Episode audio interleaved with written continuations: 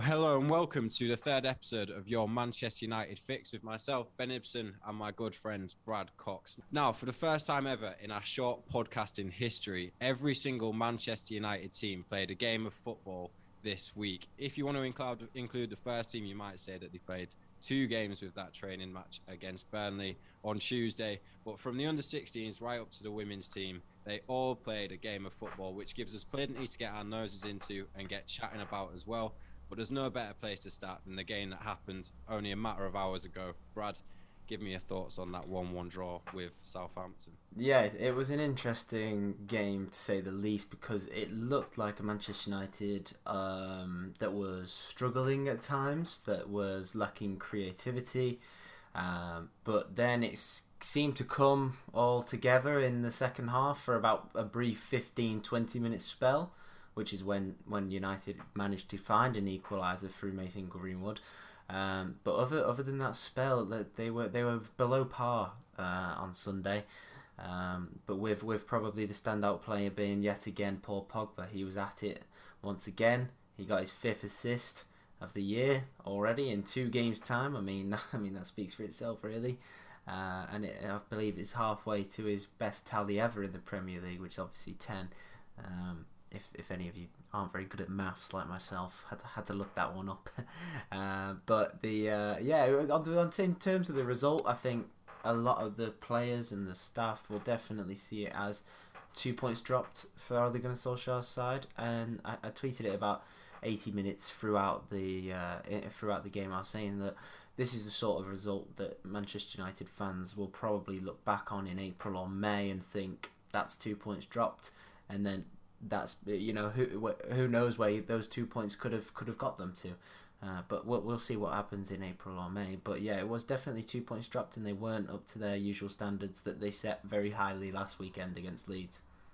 Well, that's the question that lingers over a fixture such as this one, because Southampton, you don't know where they're going to be come the end of the season. They might be in the relegation zone. They might have just avoided that. But if they are one of them teams that get relegated, and you play on early early on in the season, then it is seen as two points dropped. Whereas usually people ask the question at what point of a season do you start to get good knowledge of where the teams are at? And a few people say, oh, the first international break or, or just before Christmas, you get a good knowledge of what every level of every single team. But two games into a season and you play a team like that where you should be going there and picking up the points, or even though we know it's not easy going there, as the Cavani masterclass saved us last time, but early on in the season, you don't know where the team's at, what levels they're going to be playing at this season.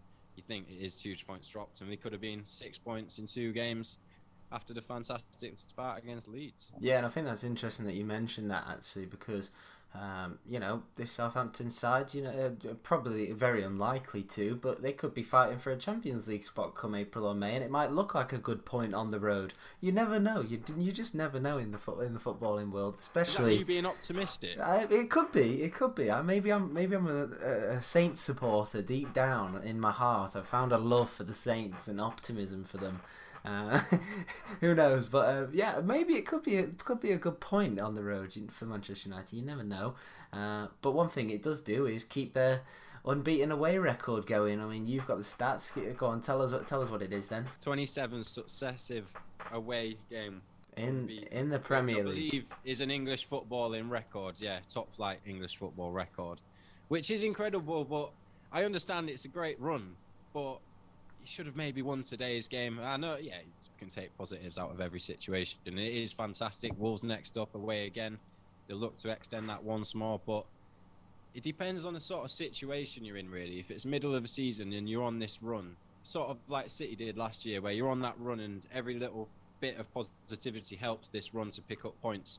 When you're at the beginning of a season, you sort of, you just want to be winning all your games anyway. It doesn't really matter if oh you're dropping points there, but you're still unbeaten.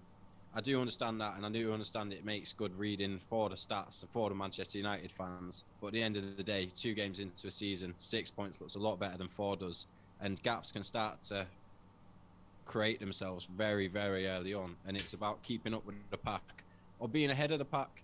And I think, although it is a very good statistic, it's something that they're going to have to keep continue throughout the season and hopefully turn these draws into wins. Yeah, exactly. And Solskjaer said last season when the unbeaten run was picking up some momentum. He was like, "Yeah, but it doesn't matter. We we, we drew to West Bromwich Albion one one today, so um, he, he knows it doesn't matter, and he knows he he would definitely prefer six points rather than four. Who wouldn't? Um, but I thought today there was um, there was almost a reoccurring sign that Manchester United is still not quite at it. You know, we've seen other results this weekend: Liverpool easing past Burnley at home, um, City cruising past Norwich. Um, and, and I fully do. I you know, despite what I said earlier about Saints almost you know fighting for the Champions League, there was a bit of a joke in there. Uh, but I do I do have them down to be relegated. So so in, if you were to look at that in May, and they are relegated, and United only took a point away from home against them, then you'd probably say that's not a very good point at all. Um, and you know Norwich will be favourites to go down as well, and City are putting five past them. So it is a kind of a little bit of a sign as to what Manchester United should be doing. They should be putting more past this this Saints defence that's lost um, Vestergaard, who's gone to Leicester. You know he was a he was a key player for them. Uh, and they, they were also without Danny Ings, but they still they still managed to uh, cause Manchester United some issues today. So it's not like it was a bad Saints side. You know, Armstrong had a very good, had a very impressive game, and at times, you know, the link up play between James Ward-Prowse and Armstrong, it looked like they could have even pushed for three points themselves. It, towards the end of the game, it was looking more like that the uh, Southampton team were going to come away with three points rather than Manchester United, which is something you wouldn't have expected to say before the game, would you? Absolutely not, but I'm pretty sure the, the best chance of the game did fall to Southampton, but it was a good save by De Gea. I mean, it wasn't the best strike, but then again, it works both ways. But I think there's one thing, and we briefly touched this on last week's podcast when we said beat Leeds 5 1.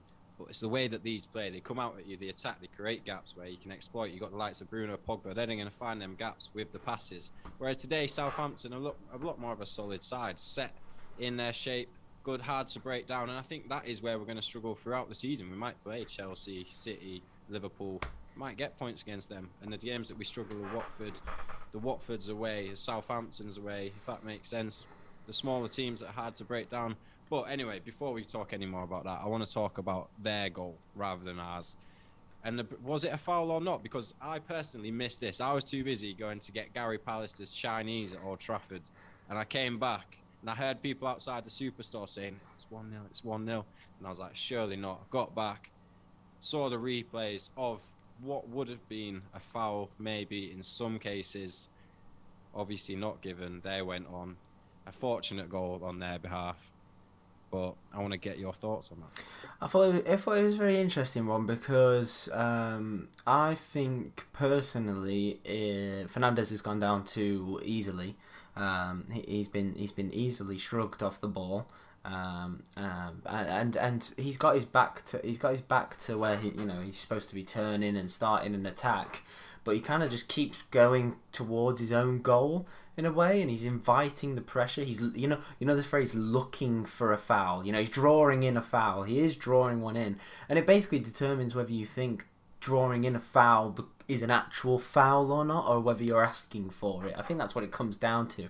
Um, so, based off of my personal opinion on what a foul is in football, I would say no, Bruno Fernandes was not fouled. But based off going off consistency of what referees give week in, week out, or, or to or to goalkeepers, for example, you know, barely a touch on a goalkeeper, that's a foul. If you were to do that to a goalkeeper from a floating ball into the box, that's a foul every single day. So I think consistent on a consistent basis, I think the referee should have given a foul.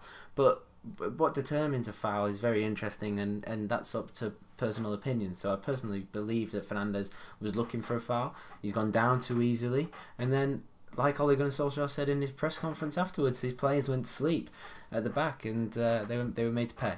I'd say one thing that if Bruno he was looking for the foul, it's where he had the ball in that type of the pitch. I think you're going to do that to release the pressure. If he'd have got his body in front of the ball a little bit more and made him come through, I can't remember who the player was who was who, who potentially fouled him. But if he'd have come through him a little bit more, he had his body turned towards the goal like that, he would have come through him and won the free kick. But yeah, like I said, a little bit too easy. And then you go and yeah, it was a fortunate goal. Fred got his toe on it and it ended up misjudging day and went in, but that's football, isn't it? We went up the, the other end. Greenwood again gets the equaliser for us after a lovely bit of play from Pogba and Bruno again, you must say. falls to Greenwood, takes his chance. He's probably not going to complain about how it went in because it went in. Didn't look the best shot, but he's not complaining. No, he won't be complaining at all. And you know, Greenwood's now got two in two, so his his confidence will be uh, sky high. And when you look at his, uh, when you look at the uh, how he's playing this this campaign compared to the start he had to last year's campaign, then you can say he's a different player altogether. You know, he's playing he's playing with confidence. He's he looks stronger, and I think maybe pulling out of the England squad for the Euros is one of the best decisions he's ever had, and potentially Manchester United may have ever had because it's given him that time to get a bit of get a bit of weight behind him have a nice break because you know he played a lot of football last year, and I know he's young, and I know there's Pedri on Barcelona who's played a ridiculous amount of games in so and so days, but you know these players do do need a bit of a rest at times, and I think it came at the right time for for Mason Greenwood. Uh, over the summer, and I think I think he played really well today um, in, in, a side that didn't look too confident um, going forward. Uh, and, we'll, and we'll get on to more about it. But I just don't think I don't I don't think uh, many peop, many attackers will be pulling him out of the team um, if, if he's to continue this type of form, and that includes Edinson Cavani or Jadon Sancho or Marcus Rashford. Yeah, exactly. Well, I'm pretty sure that it's eight in his last ten Premier League games for Greenwood, which is absolutely fantastic. And I think you hit the nail on the head saying that it takes a lot for a player to stand there and say, "Look, I don't want to represent my country at this tournament. I want to focus on myself, have a good pre-season, rest my legs whilst train my legs, and hit the ground running, which is exactly what he has done. From one England international to a French international, Paul Pogba touched on his five assists, but how good again was he today? Yeah, he was excellent, and uh, like you said, the five five assists in two games. But he also should, almost had a goal, almost found the winner late on. Uh, uh, with that with that left-footed strike across uh, McCarthy and goal, and that, that was close. You know, that was similar actually. You'd you'd have almost actually wished for it, that to be Greenwood on the ball because that's a similar position that Greenwood scored from uh, against Leeds. So I thought that was interesting actually. But Pogba nearly nearly squeezed it into the bottom right corner. Uh, which would have which would have just set those away fans on fire. Like they were right behind that goal, so they would have seen it coming at them. Uh, obviously, away fans first time watching their team in a Premier League game uh, for, for for over 500 days, I think it is now. So they they would have uh, en- enjoyed that had it gone in. But um, yeah, it, it, wasn't meant to be for Man United. But going back to Pogba's performance. Uh, he, he showed glimpses of, of last uh, last week's performance, uh, and at times he looked like the only one that was kind of carrying carrying the team forward. At times, you know, I, I think Bruno had a bit of an off day at the office. Uh, as did Maguire, actually. I think we should highlight Maguire's performance because it's very, very rare that you see a, a, a skipper like Harry Maguire um, have an off day at the office, and that's what that's what he did have. You know, he, get, he was the one who gave the ball away for Armstrong to run in and should have slotted it past De Gea for those for all the three points for Saints. Um, and De Gea definitely, you know, saved his skipper from some abuse, if because that would have been some that would have been uh, quite the capitulation at the back there if if uh, that was to go in. Yeah, yeah, I agree with you there. To be. I think that in the second half, especially, things just got a little bit sloppy. Uh, we got the goal, we were on top, and then things started getting a bit sloppy. Passes were a bit too relaxed. They were going out of play. They weren't on target and that that gets on top of you. And especially like you mentioned with fans in the stadiums, the one thing that did make me laugh is obviously Southampton uh, yet another team to be affected by this ticketing nightmare when fans are trying to access stadiums. But if any Manchester United fans were impacted by that, then I would love to hear it. Not to hear the story, but just to hear from you and give us your opinion on what happened if you missed the game or anything like that. Now, there's one thing that I just want to address. Two games into the season, this is the third episode of your Manchester United fix. So we are at the start of the season, and I just want to don't want to dismiss that a win and a draw is a bad start. But is this ideal? With if you look at the fixtures that Manchester United were given at the start of the season, you'd look at that and you'd think, right, that's a great opportunity to have a fantastic start, hit the ground running, get ten in the bag already. What do you think? Yeah, I agree. I think many fans online would have been saying, "Oh, that should be six wins from six, but it never that never happens really, you know, unless you are in, in one of those unbelievable runs of form in the form of your life. Uh, that that very very rarely happens. But like you said, they've got some favourable uh, favourable fixtures coming up. Wolves will not be as easy as it looks on paper. Um, Wolves will be a very tough game. They played very, very well against Tottenham Hotspur this afternoon, but they, they you know, Hot, Spurs managed to come away there with a one 0 victory, but only because of a penalty. Remember, you know, and uh, even even that that had a bit of controversy behind it. Uh, so so Wolves won't be uh, won't be a won't be a, blowout to say the least. And then it's uh, Newcastle at home, followed by Aston Villa at home, and Aston Villa have caused Manchester United some some big problems uh, in in recent years at Old Trafford. You know, most notably and most recently the uh, Jack Grealish screamer um, in front of the Stretford end, which probably convinced quite a few United fans that United should be going all out for him. But obviously, he's joined Manchester City now, so they haven't got to worry about him against Aston Villa in a few weeks' time. But there was another one also last year. It was New Year's Day against Villa, uh, which were Manchester United scraped past uh, the Villans two one, I think it was on on, on New Year's Day, and uh, even that had a Eric Bailly 94th minute kung fu flying kick off the line to save that victory. Um, so so Villa will be Villa will be a tough tough fixture, and I think I think probably Newcastle over the next few games will be the one where United will kind of smell smell blood and, and will want to put a few few past Steve Bruce's side. So what do you make of that in terms of the start for Ole is make a difference because two games in, personally, from my point of view, it doesn't make a difference whether you're or not you're going to go and win on and win the league. If you lose your first two, then it's a different situation. But a win and a draw is almost as good as two wins. Yeah, I would say it's not something you you know. I think we're probably analysing it a bit too much for the first two games, to be honest. But that's what we have to do, isn't it? Um, so, uh, I mean, it just depends because we've seen Premier Leagues be won by one or two points, you know.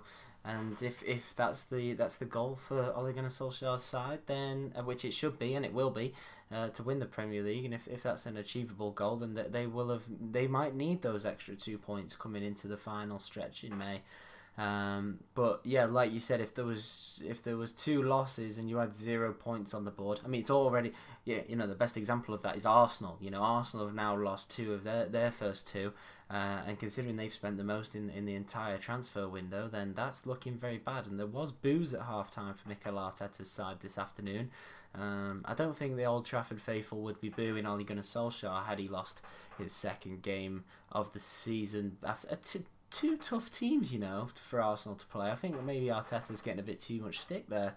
But you know he's playing played uh, on the he played the opening game of the season. He was the, he, the Arsenal was the first team to play uh, on that Friday night. They played a, a Brentford side that hadn't been in the Premier League for seventy five years. Uh, not to mention, fans hadn't seen their new stadium. They hadn't seen their team in, in, a, in a football match for over a year and a half at, at full capacity. Uh, he had a COVID, COVID um, just surging through the squad. Uh, and and then he had to face a, a, Chelsea side that splashed 400 million pounds in the past three years, and they've just added Romelu Lukaku and Ben White's out with COVID or, or not COVID or an, an illness. So I don't think he's had it very easily, and these Arsenal fans are straight onto Arteta's back. I think that I think it's very very tough and harsh to say the least. Uh, but they sit 19th, and that that's what the fans will look at. But they won't listen to anything I've just said. They will they will hear the words. They are second bottom in the Premier League. That that is what they will hear. Well, despite your deep, deep, deep sadness for Arsenal position that they have landed themselves in, yeah, I think you hit the nail on the head yet again when you said two games in. I think we're analysing this, analysing this way, way too much. And it is the beginning of a new season, as we've seen with the other Manchester United teams, the women's team, they've been up in Scotland doing their pre-season journey. They beat Rangers 5-0 on Thursday. 5-0. Captain Zelem with two amazing goals, one set piece and one from outside the area. And they're looking really, really strong under Matt this season. And obviously Tuesday was the Burnley game. I actually managed to catch the second half of that. And I saw Garner Kovar, Hannibal, and Phil Jones came on, to be fair in that second half. And it was again interesting. And one thing that made me think from that, obviously, you can't watch games like that and think, oh, it's interesting how they're playing there. Looking at Burnley, oh, they don't play like that on a Saturday. It was none of that. It was more just get out there, go run for 60 minutes, and then I'll bring you off. Get your fitness up. And it sort of showed where the bar is at. To play, to have that, obviously, there's not been much of a pre-season, so to kind of continue that pre-season once the season has started is a very interesting concept. It isn't sort of like let's take it easy now. count on the games on the weekend. Champions League starts soon. Cup midweek fixtures are going to continue soon. They're setting a bar now, saying, "Look, we're playing two games a week. It's not going to begin then and carry on. It's going to end when it did in May, June, and pick up in August, September, and they're going to continue that all the way through, which I think is quite an important, quite important step if you're going to be relying on playing midweek football all the way through the season. Yeah, it's, it's, you know, playing midweek football, whether you're playing on a Wednesday and a Saturday, or in some cases a Thursday, a Sunday, um, got and the, the squad depth has to be has to be there, and, and um, has to be there for for the for the manager to be able to pick different players because realistically, if you're playing Tuesday, Saturday, Wednesday, then you know that's a lot of fixtures, a lot of playing time uh, in in a short period uh, period of time. So it's not, not not the best situation to be in. But at the same time, you want to be in these competitions. You know, Manchester United are one of the biggest clubs in the world. They want to be playing on the main stage in the Champions League. Uh, week in, week out, and they want to do. They want to get a lot further than they did last year, and um, I think next week's pod might actually be very interesting. I think the uh, Champions League draws this week, is it, or is that next week? I'm not too sure. We'll have to we'll have to check on that because that'll be an interesting one to. Because then we can start to analyse who Manchester United are playing in the Champions League. Because I think I think Solskjaer there's there'll be some pressure on him to uh, get out of the group stage and, and make it to at least the quarterfinals this year. I think that'll be that'll be one of on, on one of his uh, targets yeah, I'm pretty sure that the draw is usually before the first international break, which is, of course, in a couple of weeks' time. Um, and I'm going to say it now. I've been saying it to a few people who've been working with, or whether I've just been watching the football with them. I, I do think United are going to go far in the Champions League. I'm, I'm even going to say that they're going to win the Champions League because compared to the Premier League, it doesn't take the best team in the competition to win it. But if you're the best team on the day, you will win it. So I'm just going to leave that there, let that settle, let that seed and let that blossom nicely. But let's move on to the other action this weekend. Obviously, on Friday, the under 23s were down at Stamford Bridge playing Chelsea, which ended in a 1 1 draw, which was very interesting because if you watch the game, Chelsea had a man set off, sent off in the 60th minute, and you thought from that point onwards, United are going to capitalise here. No, Chelsea then went on to score a penalty in the 74th minute, United were saved by Alvaro Fernandez, who'd have who'd played an absolute blinder all, all night. Went on, took two players on into the area, an absolute bullet across the keeper into the right first netting. I couldn't believe it. He deserved that goal so so much. But moving on to the Saturday morning, under 18s played Liverpool in the second game of their under 18s Premier League North. Unfortunately, it was quite a heavy defeat. They lost 5 0 after losing 3 0 to City the week before. But it's a new team, it's a young team, it's under a new management, and I think that they're just going to have to wait and play some easy fixtures and find their feet in that league. Whereas the Liverpool side they were playing, they were beasts. They didn't look like they were 18. They looked older than I was stood watching. I couldn't believe it. So I don't think I saw a few people sort of getting on their backs, giving them stick on Twitter and the likes of that. But I think they're a young side, and they've got to they've got to develop. A lot of them 15, 16 boys. So give, give them time. You can't get on these kids' backs when they're 15, 16. What good does that do? No, especially I mean, like you said, so some of them are giants. You know, I was I was reporting for Wolves Academy on Saturday, and I think it was the under 18s as well, and they are some of them just ginormous. You know, they you know because you're like I don't know whether it's similar for you when you're reporting on United's academy, but you're right up on the pitch, aren't you? You are so close. You're literally on the touchline. You can like when they run straight past you, you're like, wow, like, you're 15. There's no way. Like you are looking right up towards them, aren't you? Uh, and they'll have full grown beards as well. Like I didn't have a, I didn't have a bit of facial hair at 15. Did you have? Any? I didn't have any. Did you? I can't even go. now I'm 22. But it's not even that. That it's not as if everyone's huge or anything like that. There are people there who are 16 and they look 16. Yeah, yeah if not younger. Feet, they maybe don't look 16. But the size difference between them both, it's like when Lukaku was 12 and there's that picture of him playing when he was 12 or however old he was with all his other teammates who look about five years younger than at the time. It is literally like there was a couple of Liverpool players that were so tall and they just pull you off the ball every time they got it. But there was there was a few new starts in there. To be fair, Manny Norkett, I've not seen him many times this season or last season. Logan Pye, Fredricson, there was quite a few players there that were obviously new to that standard of football, and it'll take a bit of time. It's Manchester United; they're a good team, under good management. They know what they're doing. What about with the academy? Do you notice that they try and follow a sort of Ole Gunnar Solskjaer type of playing style? Like it's it's very interesting. I'd say the under 18s is a bit of a step below that at the moment, replicating what the first team is producing. But one thing that really caught my mind is that Marc Skinner, the new manager of Manchester United women's team, has been in touch with Ole Gunnar Solskjaer quite a lot, and I think that's brilliant. I saw that in an interview, Marc had said I sent him an email on a, late on a Friday night, and Ole replied to him within 20 minutes. And he said it's something he didn't expect, but he said it's nice to be able to share ideas between the different teams. And that's obviously the same as the 23s. If they're going to pick players out of there, then they're going to go up. So that obviously it's very tight knit, and that's what you want with your club.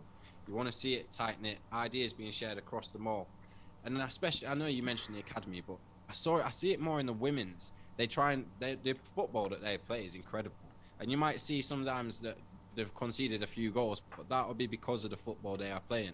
Every time they play out from the back, and it's so good to see. Some of the players that they've got in there are built for that. Zelem is so good at receiving the ball at her feet and turning with it and picking out that pass first time. And it's absolutely incredible to see. But especially with the academy, I'd say more the under 23s they stick to playing that style of football. Whereas the under 18s, maybe under Travis, they will play that football. Last season, I know that it's more just about proving yourself as a player, playing that football, but also proving yourself. You're still a young age group. You've still got to show what you've got. Whereas the under 23s is a lot more about the style of football you're being played, what you've got to play. If you can't come and fit into that style of football, then you'll go out and do other things elsewhere. But yeah, very good question. Very good question. But I think the under 18s is just that step below at the moment. So next up for the 23s, they've obviously got Manchester City at home, which is one hell of a game for them. As City won the league last year, and well, they're going to be difficult to knock off the perch this season. And the under 18s, of course, are away at Leeds United, so it doesn't get any easier for them either. And then you look at the first team away at Wolves. We know that one as well. So that's the end of my academy slash women's review. Back to Brad.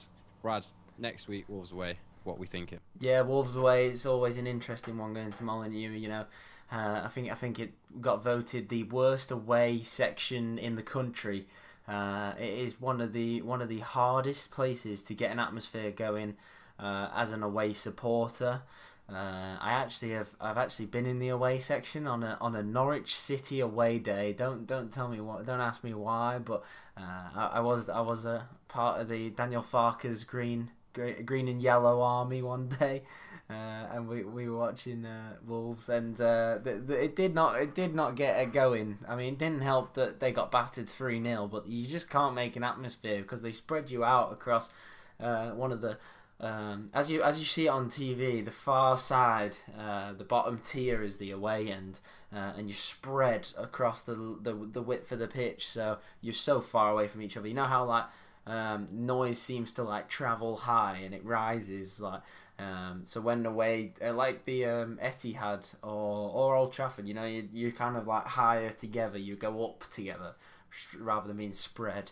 Um, yeah, that, the the Wolves ground is, is, is terrible for getting getting a away noise going. But back to football, uh, that you know Wolves playing a three four three.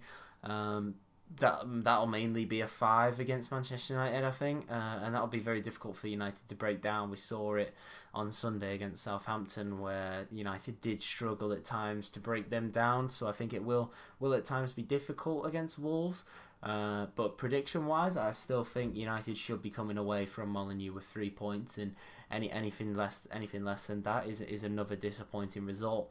Um, and one thing that they failed to do this weekend was build on build on the great performance against Leeds. Like, oh, that will all be forgotten now. That that super performance, uh, and and they'll want they'll want to get rid of the Saints' performance, the Saints' results, and and, and get the get the ball rolling again with, with three points against Wolves next weekend. Absolutely, I'm going to predict a win as well. I'm going to go with two one Manchester United. I'm not even going to question your hooliganism with Norwich City and Daniel Farke.